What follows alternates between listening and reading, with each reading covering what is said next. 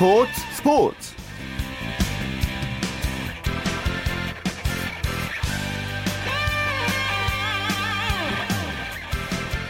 안녕하십니까. 토요일 스포츠 스포츠의 아나운서 최시중입니다. 미국 프로야구 메이저리그가 시작됐습니다. 올해는 호주 시드니에서 LA 다저스와 애리조나의 공식 개막전이 열렸는데요. LA 다저스가 첫 경기에서 3대1로 승리를 했습니다 류현진 선수는 내일 선발 등판합니다. 2년차 징크스 없이 얼마나 위력적인 공을 던질지 벌써부터 기대가 됩니다. 내일 이 시간 기분 좋은 승리 소식 전할 수 있었으면 좋겠습니다. 토요일에 함께하는 스포츠 스포츠 먼저 프로농구 소식부터 정리해보죠. 월간 루키의 조현일 기자입니다. 조 기자 안녕하세요. 네, 안녕하세요.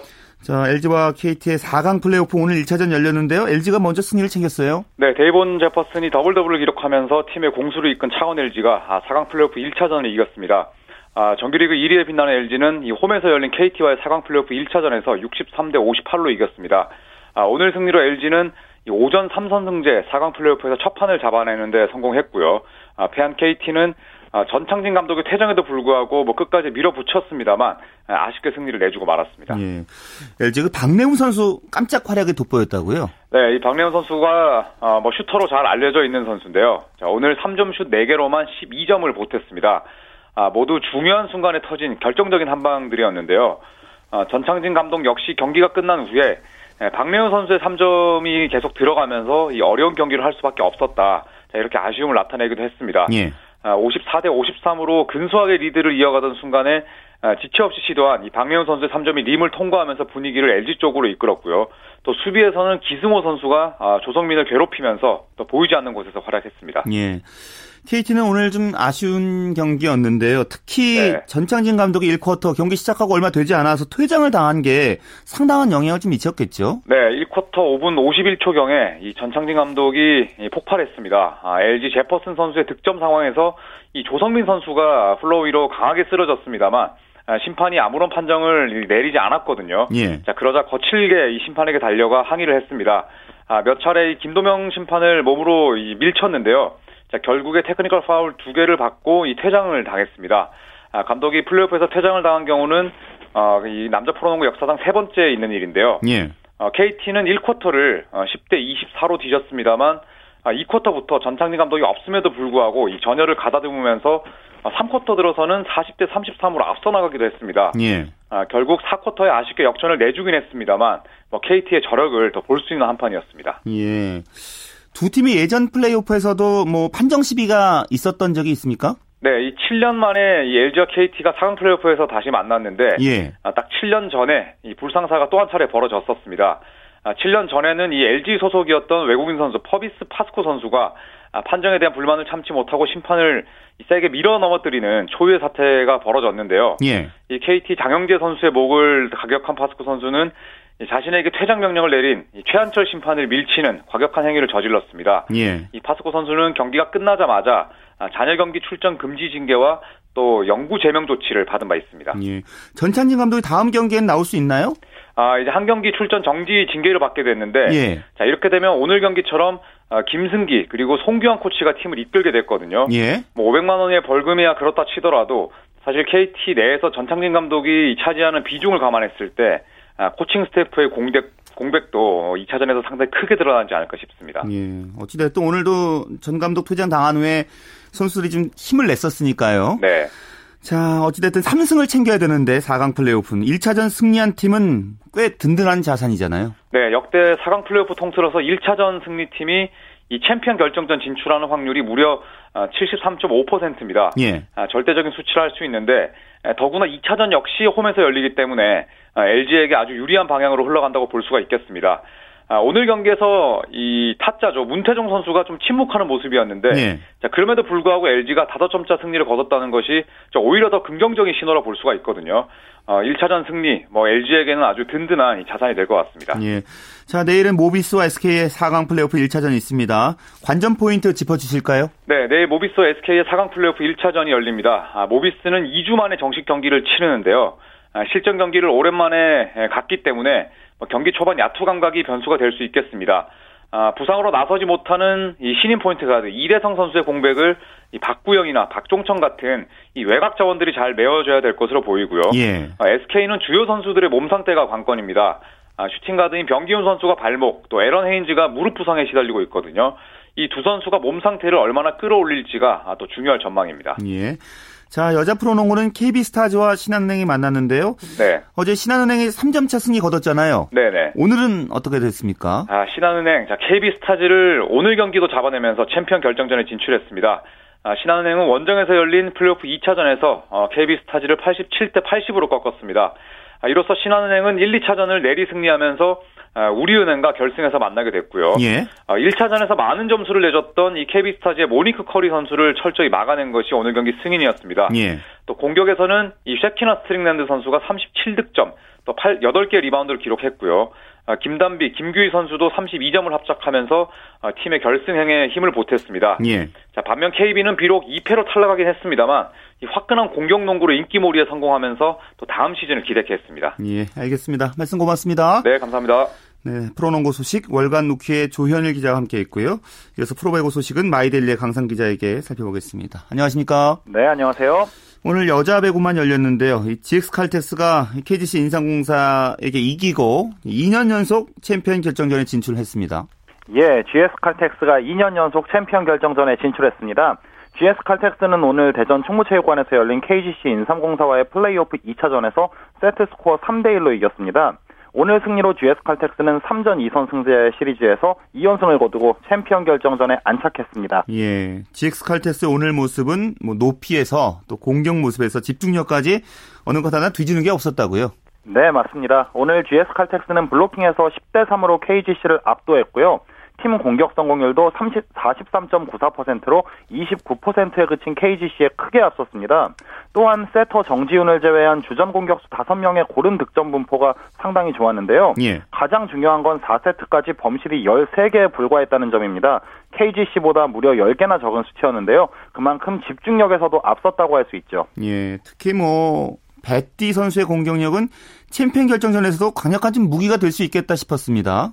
예, GS 칼텍스의 외국인 선수 베띠 데라크루즈 활약이 굉장한 무기가 될 수가 있겠는데요. 예. 정규 시즌 막판 손가락 부상으로 휴식을 취한 게 오히려 큰 도움이 됐다고 할 수가 있습니다.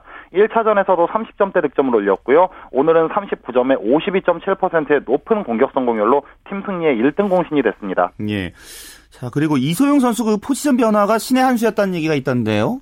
그렇습니다. 이소영 선수는 정규 시즌에서 주로 라이트로 출전했는데요. 레프트 한송이의 리시브 불안으로 인해 플레이오프부터는 레프트 포지션에서 그 리시브를 담당하게 됐습니다. 예. 오늘 14개의 리시브 가운데 13개를 정확하게 받아 올리면서 팀 공격이 원활하게 이루어지게끔 도움을 줬는데요. 예. 득점도 9점을 올리면서 제 역할을 충분히 해줬습니다. 음, 이소영 선수는 이제 챔프전은 첫 출전 아닌가요?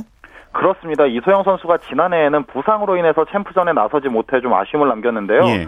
올해는 챔피언 결정전에서 자신의 진면목을 보여주기를 한번 기대를 해보겠습니다. 예. 자 반면 KGC 인삼공사 오늘 뭐 지긴 했습니다만 지난 시즌 꼴찌였거든요. 네. 올해는 플레이오프 진출까지 했으니까 뭐 참 잘한 시즌이었다고 봐도 되겠죠. 예, 충분히 성공적인 시즌이라고 볼 수 있겠죠. KGC는 지난해 압도적인 최하위로 플레이오프 근처에도 가보지 못했습니다. 하지만 올해는 외국인 선수 조이스 고메즈의 활약과 백목화의 성장까지 그야말로 희망 요소가 가득한 시즌이었는데요. 예. 3위로 플레이오프에 오른 것 자체로도 굉장히 성공적이라는 평가가 줄 이루고요. 비록 플레이오프에서 지기는 했지만 내년 시즌을 기대케 하는 경기력을 보여줬습니다. 예. 자 이제 여자 배구 챔피언 결정전 대진표는 확정됐는데요. 지난해랑 똑같습니다. 음, 챔피언이 이제 IBK 기업은행과 GS칼텍스. 어, GS칼텍스 이제 설욕전 다짐하고 있을 텐데 올해 양 팀 간의 전적은 어떻게 됩니까? 예, 매치업은 지난해와 같습니다. 두 팀이 27일 화성에서 열리는 1차전을 시작으로 5전 3선승제의 챔피언 결정전 일전에 돌입하는데요. 예. 올 시즌 상대 전적은 IBK가 5승 1패로 GS의 압도적인 우위를 보이고 있습니다. 하지만 GS 칼텍스는 6라운드에서 베띠의 결장에도 대등한 경기를 보여줬는데요. 예. 1라운드부터 4라운드까지보다 5라운드, 6라운드 경기력이 상당히 좋았습니다. 이런 점을 비춰봤을 때 배띠가 플레이오프의 좋은 흐름을 이어간다면 정말 재미있는 매치업이 되지 않을까 싶습니다. 예. 자, 그리고 내일은 V리그 남자 배구 경기 열리죠. 현대캐피탈과 대한항공 만납니다. 1차전에선 현대캐피탈이 가볍게 이겼고요. 내일은 어떤 모습을 보일까요? 예, 대한항공은 1차전에서 현대캐피탈에 완패하면서 분위기가 한풀 꺾였습니다. 외국인 선수 마이클 산체스와 좌우 쌍포를 이루던 신영수의 부상 공백이 무척 아쉬웠는데요. 2차전에도 신영수의 출전은 사실상 어렵습니다. 그렇기 때문에 상당한 공백을 안고 경기를 치러야 하는 입장인데요.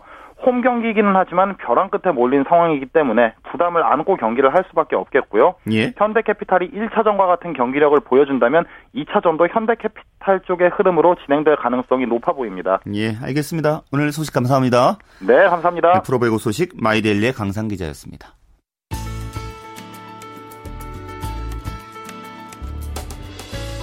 스포츠가 주는 감동과 열정 그리고 숨어있는 눈물까지 담겠습니다. 스포츠 스포츠 최시중 아나운서와 함께합니다. 네, 월간 베스트 11의 손병아 기자와 함께 국내외 축구 소식 살펴보겠습니다. 안녕하십니까? 네, 안녕하세요. 예. 자, K리그 클래식 3라운드 경기 오늘 열렸는데요. 포항이 수원에게 이기면서 시즌 첫 승 거뒀군요. 그렇습니다. 오늘 오후 2시 포항 스틸야드에서 열린 경기에서 지난 시즌 우승팀 포항이 수원에 역전승을 거두면서 올 시즌 K리그 클래식 첫 승을 신고했습니다. 포항은 전반 4분 만에 수원 고차원 선수에게 선제골을 허용하면서 좀 끌려갔습니다. 그러나 후반 21분 문창진 선수가 동점골을 넣으며 균형을 맞췄고 경기 종료 직전에는 유창현 선수가 극적인 결승골을 터뜨리면서 짜릿한 2대1 승리에 성공했습니다. 이로써 포항은 올 시즌 리그 첫 승을 신고하게 됐고요. 반면 수원은 개막전에서 제주에 승리한 이후 두 경기에서 승리를 거두지 못하게 됐습니다. 포항이 이제 지난 시즌 우승팀인데요. 뭐 전력 보강 없이 선수 이탈이 많아서 사실 이번 시즌 걱정 많았었는데요. 뭐 저력은 있습니다. 네, 맞습니다. 포항은 지난 시즌 마지막 경기에서 울산을 제치고 극적인 우승을 차지했었습니다. 하지만 올 시즌을 앞두고 전력 보강이 제대로 이루어지지 않았고 노병준 선수 등 우승 멤버들이 적잖이 팀을 떠나면서 커다란 우려 속에 시즌을 시작했습니다. 이 우려는 시즌 시작 후 치른 리그 두 경기에서 모두 패하는 그런 아픈 현실로 이어졌는데요. 예. 그래서 포항으로서는 하루라도 빨리 첫 승을 거둬 분위기를 전환하는 게 필요했습니다. 그런 상황에서 수원이란 강팀을 상대로 역전승을 거둬 이 시즌 첫 번째 승리를 신고하는 것은 물론이고 디펜딩 챔피언의 저력까지 과시하게 됐습니다. 예. 자, 반면 수원 개막전 승리 후에 두 경기 연속 무승에 그치고 있습니다. 네. 이 수원은 올 시즌 첫 경기인 제주전에서 1대 0으로 승리하면서 상쾌한 스타트를 끊었습니다. 그러나 2라운드로 열린 상주전에서 2대2 무승부에 그쳤고 세 번째 경기인 포항전에서는 패하면서 지난 두 경기에서 승점 1점만 얻는 데 그쳤습니다. 더 아쉬운 것은 수원이 포항전에서 팀 통산 천억 골을 넣었다는 점입니다.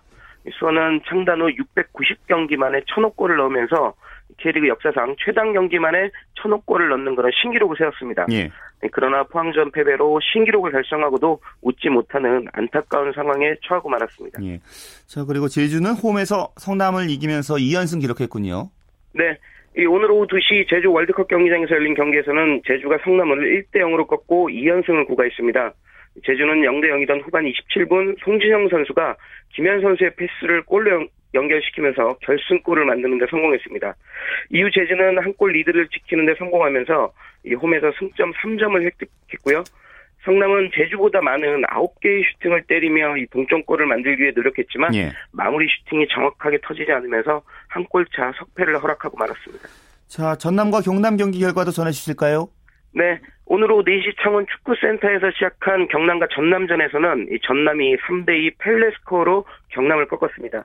전남은 전반 30분 경남 이창민 선수에게 선제골을 허용하면서 좀 끌려갔지만 전반 35분과 전반 44분 연속골을 넣으며 경기를 2대1로 뒤집었습니다. 이후 후반 1분 경남의 스토야비치 선수에게 동점골을 다시 내줬는데요. 하지만 후반 5분 전남 이정호 선수가 팀의 세 번째 골을 성공시키면서 3대2 짜릿한 역전승을 거둔 데 성공했습니다. 예. 이로써 전남은 올 시즌 2승 1패를 기록하게 됐고요. 경남은 1승 2패에 머물게 됐습니다. 예. 자 그리고 프로축구 2부 리그죠. K리그 챌린지도 오늘 개막했군요. 네, 그렇습니다. 프로축구 2부 리그 K리그 챌린지가 수원 월드컵 경기장 등 전국 세곳 경기장에서 일제히 개막했습니다. 올해 K리그 챌린지는 지난 시즌 1부 리그인 K리그 클래식에서 강등된 강원, 대구, 대전 등 세 팀이 합류해 총 10팀이 경쟁하는데요. 오늘은 강원과 안산, 대구와 강주, 수원FC와 대전의 경기가 열렸습니다.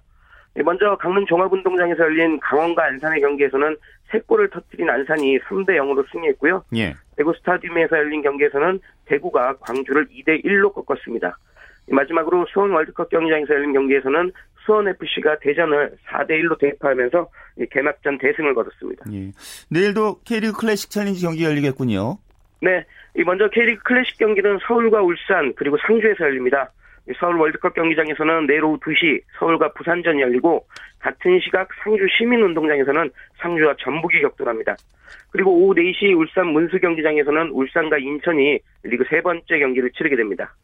2부 리그인 K리그 챌린지도 두 경기가 열립니다. 예. 고양 종합운동장에서는 내일 오후 2시부터 고양과 안양의 경기가 시작되고요. 부천 종합운동장에서는 부천과 충주가 올 시즌 K리그 챌린지 첫 경기를 치르게 됩니다. 예. 자, 유럽 축구 얘기 여쭤볼게요. 그 이번 주말에 영국하고 스페인에서 아주 빅매치가 열린다면서요? 네, 맞습니다. 잉글랜드 프리미어리그와 스페인 프리메라 리가에서 정말 유명한 더비 매치가 열려 유럽 축구 팬들의 이목을 사로잡을 것으로 보입니다. 먼저 잉글랜드에서, 잉글랜드에서는 잠시 후인 9시 45분부터 첼시와 아스날이 격돌하는 런던 더비가 펼쳐집니다. 이 두 팀 대결은 올 시즌 프리미어리그 우승 판도를 예측할 수 있을 만큼 정말 중요한 경기여서 많은 축구 팬들이 지켜볼 것으로 보입니다. 예. 월요일 새벽 5시에는 스페인 프리메라 리가에서 레알 마드리드와 바르셀로나가 격돌하는 이른바 엘 클라시코가 열립니다.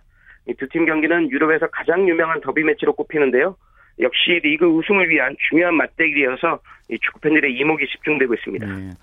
자 이번 주 유럽에서 뛰는 우리 선수들 경기 중에 뭐 중요한 경기 살펴주실까요?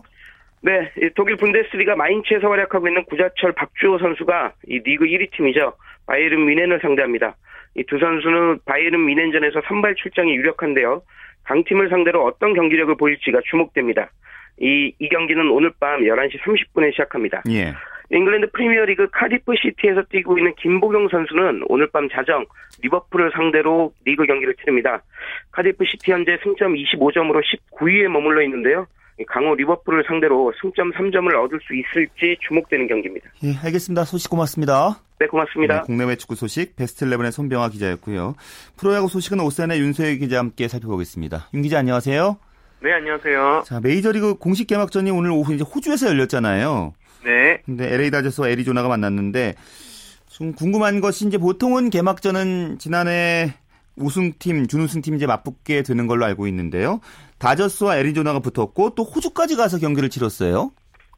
네, 일단 메이저리그 사무국이 어, 예전부터 야구에 좀 세계적 붐업을 시키려고 미국이 아닌 다른 곳에서 꾸준히 개막전을 열어왔습니다. 예. 일본에서도 네 차례가 개막전 열렸고요. 그리고 중남미 지역인 멕시코, 베네수엘라 등에서도 메이저리그 개막전이 열린 바 있습니다.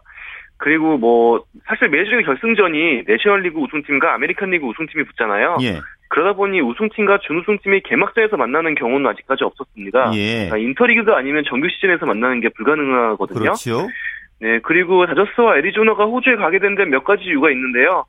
일단 메이저리그에서 지금 호주 쪽에 야구에 대한 투자를 굉장히 많이 하고 있습니다. 예. 호주 프로리그가 메이저리그의 지원을 속에서 지금 이루어지고 있거든요. 예. 그리고 또 다저스와 애리조나가 서부 지역에 있기 때문에 어, 호주까지 가는데 그나마 좀 비행 시간이 적습니다. 동부 지역에 있는 팀보다는 확실히 뭐 4시간, 5시간이 적거든요. 예. 비행 시간이 짧은 것도 그런 이유가 되지 않을까 싶습니다. 아, 그리고 또 다저스가 류현진 선수도 있고 뭐 야시엘 푸이그, 핸리 라미레스, 후안 유리베 등 다국적 군단이잖아요. 예. 그런 것도 호주 팬들에게 좀 흥미를 끌만 요소가 아닌가 싶습니다. 음. 다저스가 오늘 이겼죠? 네, 다저스가 클레이튼 커쇼 선수가 1실점으로 호투했고요.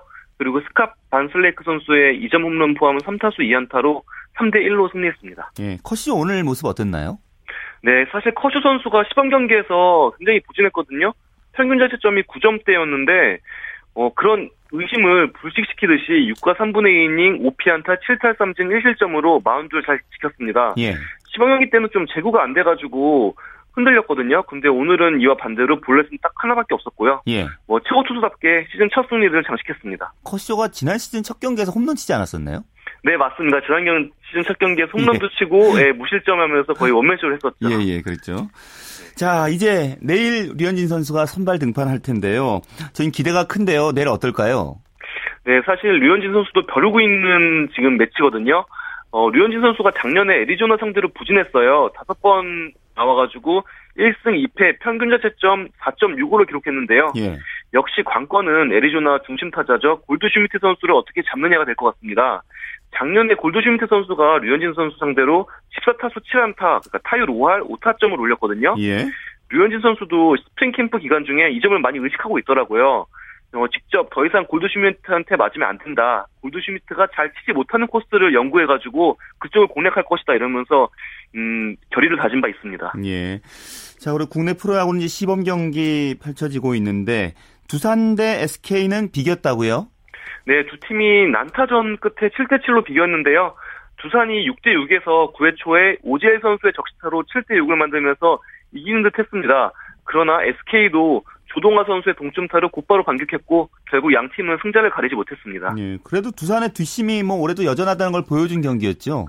네, 참 두산이 작년에도 이기고 있어도 일 것 같지 않고 지고 있어도 질 것 같지 않은 야구를 하는데요. 예. 두산이 리그에서 가장 막강한 타선을 갖고 있어서 언제든 대량 득점을 뽑을 수 있는 능력이 있습니다. 예. 근 이와 반대로 또 불펜진은 좀 불안한 편이에요. 그렇죠. 두산 송혜수 감독이 일찍이 이용찬 선수를 올해 마무리 투수로 낙점했는데요. 예. 오늘 이용찬 선수가 9회 말 팀의 리드를 지키지 못하고 말았습니다. 예. 자 반면에 SK인 김광현 선수가 오늘 호투를 펼쳤고 어, 시범 경기 경기 보니까는 상당히 이제 완전 완벽하게 부활했다 이런 느낌 받게 되더라고요. 네, 마침내 김광현 선수가 3년 만이죠. 어깨 통증에 통증에서 탈출을 했어요. 3년 만에 어깨가 아프지 않은 상태로 스프링 캠프를 소화했는데요. 확실히 그래서 그런지 오늘도 3이닝 무실점으로 호투를 이어갔습니다. 최고 구속도 150km를 찍었는데요. 아, 김광현 선수가 올해 아시안 게임에 참가하고 정상적으로 시즌을, 시즌을 소화하면은 해외 진출 자격을 얻거든요. 예. 올해 좋은 성적을 낸다면은 류현진, 윤성민 선수의 뒤를 이어서 세 번째 메이저리그 직행 선수가 될 확률이 높습니다. 예. 그만큼 강한 동기부여와 함께 올 시즌을 보낼 것 같습니다. 예. 자, 우리 기아는 LG 이기면 3연승 이어갔고요. 반면 LG는 3연패군요. 네, 기아가 외국인 선발 투수 데니스 홀튼이 6이닝 무실점으로 호투했고요. 또 신인 내야수 강한울 선수가 홈런 포함 4타수 2안타로 맹활약을 하면서 승리를 가져갔습니다. 반면 LG는 선발 투수 우기민 선수가 5이닝 1실점으로 잘 던졌는데요. 외국인 선수 코리 리오단 선수가 3이닝 2실점으로 부진하면서 3연패를 당했습니다. 예. 자, 기아가 그런데요. 이기긴 했지만 네 번의 말로 찬스에서 2득점이라는 건 좀 공격력 입장에선 답답한 거 아닌가요?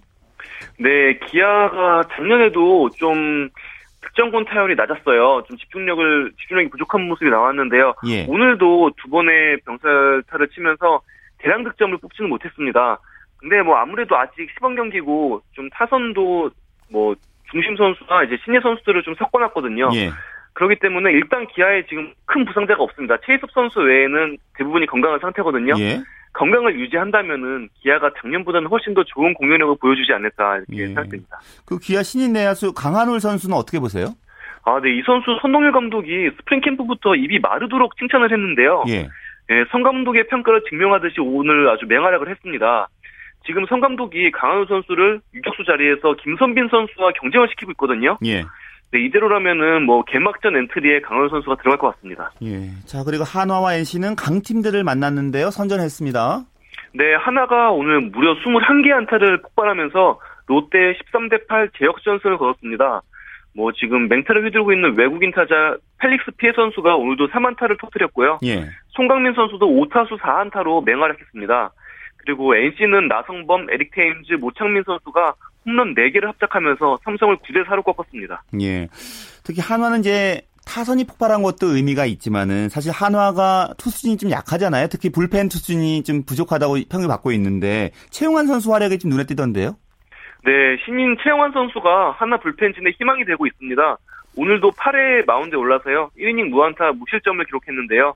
이로써 최영환 선수의 시범 경기 평균 자체점이 1.17이 됐습니다. 예. 재미있는 게 최영환 선수의 우상이 오승환 선수라는 점인데요. 예. 최영환 선수는 트윈할 때마다 자신의 핸드폰에 오승환 선수 영상을 넣고 이걸 본다고 해요. 예. 그러니까 스스로도 자기가 선발로 길게 던지는 타입이 아니라 중간이나 마무리해서 짧게 집중적으로 던지는 걸 선호하더라고요. 예. 우한에다가 어, 대졸 신인이고요. 그리고 150km의 강속구를 뿌리는 게 오승환 선수랑 똑같습니다.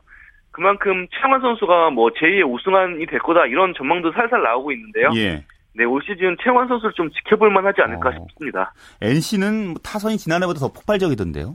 네, NC 타선이 확실히 더 무서워졌습니다. 테임지 선수는 SK의 루크스카 선수와 더불어서 외국인 타자 중에 뭐 최대어로 꼽히고 있고요. 예. 일찍이 또 NC 구단이 팀의 얼굴이라고 낙점한 나선범 선수는 오늘 연타석 홈런을 날렸습니다. 예. 둘은 올해 이호준 선수와 함께 NC의 클린업 트리오로 활약할 예정인데요. 또 겨울에 이종욱 선수와 손시현 선수를 FA로 영입했잖아요. 예. 그러면서 클린업 트리오 앞과 뒤에 그러니까 상하위 타선도 더 두터워졌습니다. 그렇죠. 네, 올해 NC의 폭발적인 야구를 기대해도 좋을 것 같아요. 테이블 세터에 김종호, 이종욱이 있으니까 워낙 빠른 속도로 네, 나가니까요. 네, 둘이 나오면 뭐 도루는 한 80개는 합작하지 않을까 그렇죠. 싶거든요. 예. 네, 아마 NC가 올해 큰 일을 내지 않을까, 네. 예. 올해 프로야구도 좀 시범경이 보면 참 치열하겠다라는 생각이 들었습니다. 네, 알겠습니다. 절대 강자도 없고 절대 약자도 없는 예, 것 같아요. 예. 말씀 고맙습니다. 네, 감사합니다. 네. 야구 소식 오산의 윤세호 기자와 함께했습니다.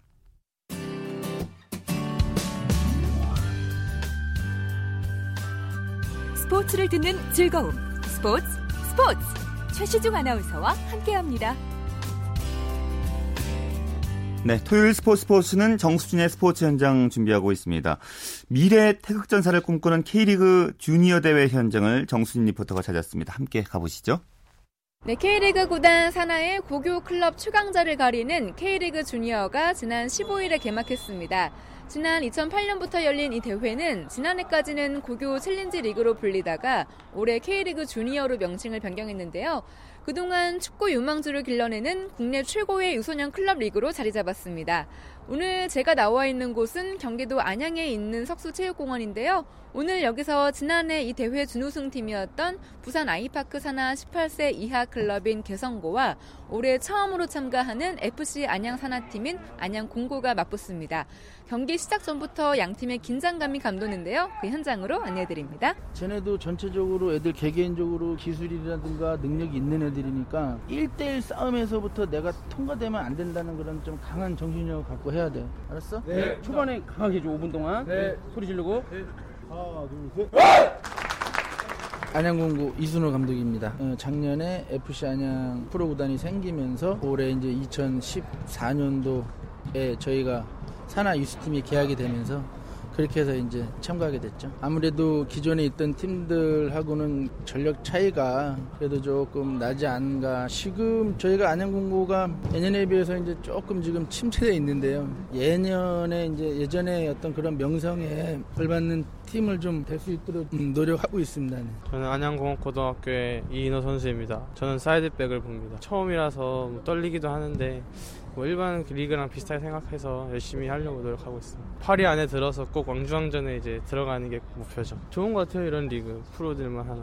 또 이제 만 일반 고등학교랑은 실력 차이를 많이 느끼니까 이제 자극을 받게 됩니다. 정말 훌륭한 선수가 되는 게 꿈이죠. 보통 축구 선수라고 하면은 다 이제 프로 가는 게 꿈인데 매사에 성실하고 열심히 하고 또 매너도 좋고 또 경기에 정말 프로페셔널한 그런 선수가 훌륭한 선수라고 생각해요.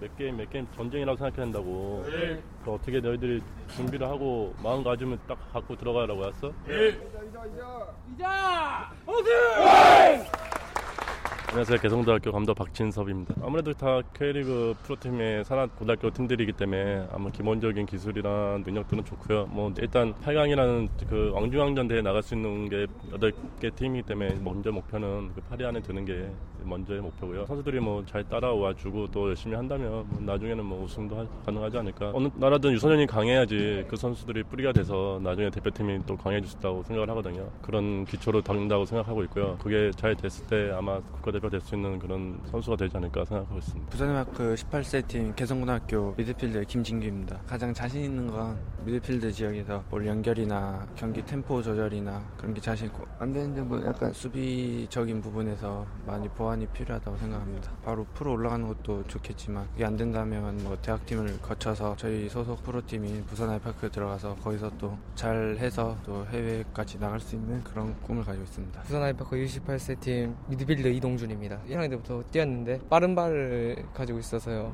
사이드에서 빠른 돌파에 의한 연결이 제 주특기라 생각합니다. 일단 프로팀 같이 홈 앤드 어웨이로 진행하니까 그 부분이 적응되기 가장 좋은 점인 것 같고 강팀들이 많으니까 다른 리그보다 더 발전이 있지 않나 싶습니다. 네, 자신 있습니다. 화이팅!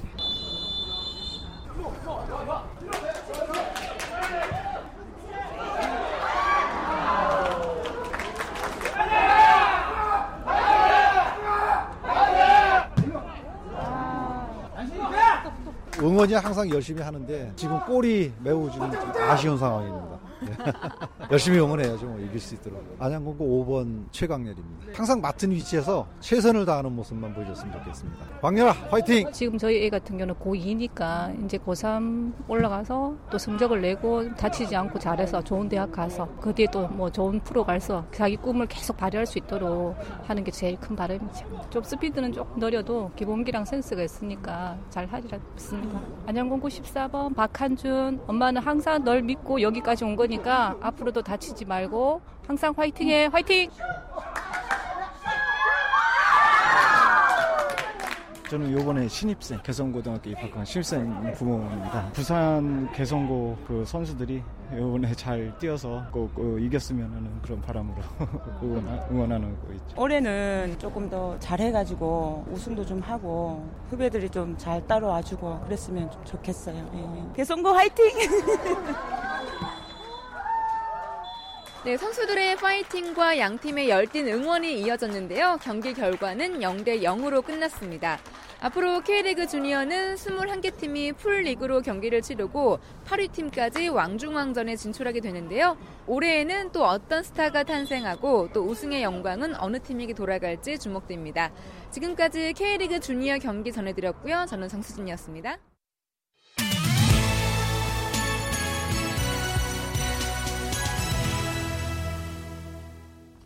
스포츠 라이벌의 세계 한겨레신문 김동훈 기자 와 함께합니다. 어서 오십시오. 네, 안녕하세요. 네, 오늘 어떤 라이벌입니까? 예, 프로야구 개막이 일주일 앞으로 다가왔죠. 예. 그래서 프로야구 최고의 라이벌을 준비해봤는데요. 한지붕 두 가족. 서울 마수, 예. 잠실 마수, 뭐 이쯤 되면 다 아시겠죠. 예. LG 트윈스하고 두산 베어스 이렇게 얘기하면 또 섭하죠. 두산 베어스와 또 LG 트윈스 이렇게 또 얘기를 해야 되는데 두 번 얘기해 주셔야 되는데 예. 그렇죠. 예. 이번 주와 다음 주 두 차례에 걸쳐서 소개해드리겠습니다. 두 팀이 언제부터 라이벌이 됐습니까? 27년 전입니다. 85년으로 거슬러 올라가는데요.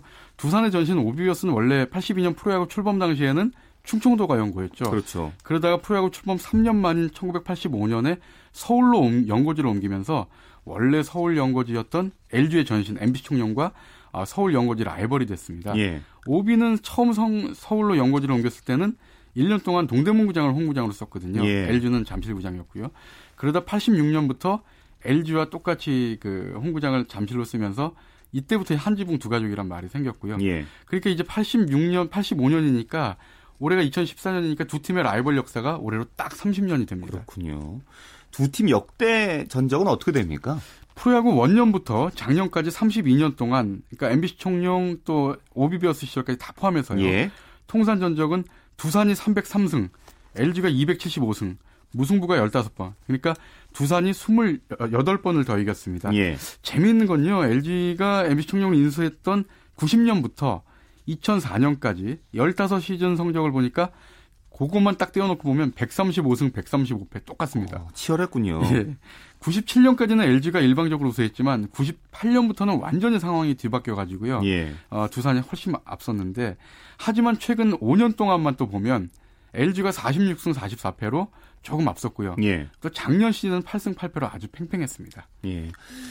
자, 정규리그에서 이제 두산이 LG를 올린 적이 많지만 포스트 시즌에서는 반대로 LG가 두산에게 이제 뼈아픈 패배를 안긴 적이 더 많다면서요? 예, 그렇습니다. 정규리그는 네. 지금도 이제 전적을 말씀드렸지만 어, 두산이 앞서고요. 또 86년 시즌 때 정규리그 5위에 그쳤던 당시 오비가 후기리그에서 MBC 총령을 어, 제치고 어, 플레이오프 티켓을 거머쥐었거든요. 예, 예, 예. 또 95년에는 1위 LG의 6경기나 뒤져 있던 오비가 정규리그 막판에 반경기 차로 뒤집고 정규리그 우승을 차지한 일도 있었습니다. 예.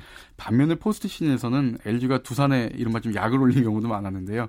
93년, 98년 준 플레이오프에서 잇따라 역전승을 거뒀고요.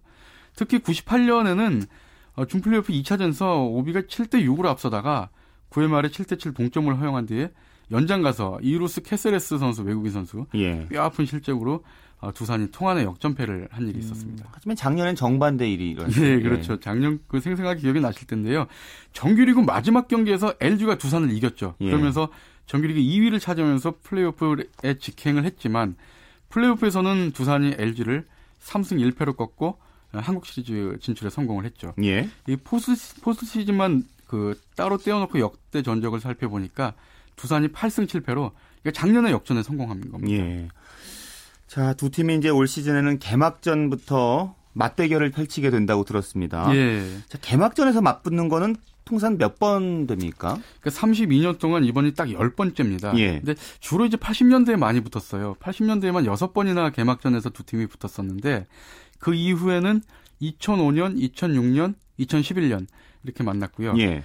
역대 개막전 전적은 두산이 9번 개막전에서 LG를 상대해 가지고 8승 1패. 아. 그러니까 뭐 그야말로 개막전에서는 LG가 두산 징크스가 있다 이렇게 얘기할 정도인데요. 예. 특히 이제 80년대 그 장호연 선수라고 기억하실 겁니다. 그 오비 베어스에. 예, 그렇죠. 예, LG의 전신 그 MBC 총령을 상대로 다섯 번이나 개막전 선발 등판을 했는데 예. 개막전에서만 어, 4번 4승을 따냈습니다. 그중 완투가 또 두 번 있고요. 예. 정말 개막전의 사나이이고 또 MBC 청년 천적이었죠. 장호연 선수가 그렇게 빠른 볼은 아니지 않나요? 예, 굉장히 느렸죠. 예, 그렇죠. 위간 선수보다 더 느린 공이었는데 예. 컨트롤이 절묘했고요. 예. 아주 잘 던졌죠. 하지만 2011년엔 좀 달랐다고요. 예, 2011년 개막전에 딱 한번 그 아, 2011년 개막전에도 두산의 니퍼트와 LG 리즈가 붙었는데 예. 이게 가장 아, 최근에 붙었던 거죠. 그렇군요. 그때도 두산이 또 4대 0 아, 니퍼트가 이겼군요. 예. 예. 자, 두 팀이 이제 1990년대 주사위 던져서 신인 지명 우선권 가졌다고 들었는데 늘 예. LG가 또 이겼다면서요? 그렇습니다. 반대로 이제 이 주사위 던지긴 또 LG가 항상 이겼는데 예. 정말 이 운명의 장난처럼 91년부터 어, 거물 신인이 쏟아져 나오자 두 팀이 연고지 선수 한 명으로 그 1차 지명권이 제한됐기 때문에 주사위 두 개를 던져가지고 합친 숫자가 많은 팀이 우선 지명권을 가져가는 그런 제도였거든요. 예. 근데 91년에 송구홍, 92년에 임선동, 93년에 이사, 이상훈, 95년에 심재학, 96년에 이정길 선수까지 모두 다 LG가 이겼습니다. 예. 그러니까 두산이 98년에 딱 한 번 이겼는데 그것도 사실 이겼다기보다는요. 순번제 지명으로 좀 제도가 바뀌게 되니까 그 다음에 김동주 선수를 잡기 위해서 97년에 LG한테 신인 지명권을 양보를 했어요. 예. 그런데 LG가 그때 지명한 선수가 이병규 선수예요. 아, 그렇군요. 정말 쏠쏠한 재미를 봤죠. 예. 어, 그러니까 90년대 중후반 LG의 전성 시대였는데 그것은 한마디로 주사위 덕 예, 주사위 덕분이었습니다. 예. 다음 주도 어떤 재미있는 얘기 해 주실 건가요? 예, 두 팀 선수들의 빈볼 시비 또 치열했던 어린이날 명승부 그리고 2005년에 큰 화제를 모았었죠. LG가 두산을 이길 때까지 관중 무료 입장을 하겠 시키겠다 뭐 어. 뭐 이런 얘기들 재미난 에피소드를 좀 준비해봤습니다. 예, 알겠습니다. 말씀 고맙습니다. 네, 감사합니다. 스포츠 라이벌의 세계 한겨레 신문 김동훈 기자였습니다. 여자 컬링 대표팀이 캐나다에서 열린 2014 세계 여자 선수권 대회에서 스웨덴을 꺾고 4강에 진출했다는 그런 기쁜 소식이 있군요. 자, LPGA 신인 이미림 선수가 LPGA 파운더스컵에서 이틀째 선두에 올랐습니다. 아, 뉴질랜드 교포 리디아고가 두 타차로 2위, 유선영 선수가 단독 3위를 기록 중입니다. 또 그리고 박인비 선수는 어, 유소연 선수와 함께 공동 4위에 이름을 올렸습니다. 스포츠 스포츠 오늘 준비한 소식 여기까지입니다. 내일도 풍성하고 즐거운 스포츠 소식으로 찾아뵙겠습니다. 지금까지 함께해 주신 여러분 고맙습니다. 스포츠 스포츠 저는 아나운서 최시중이었습니다.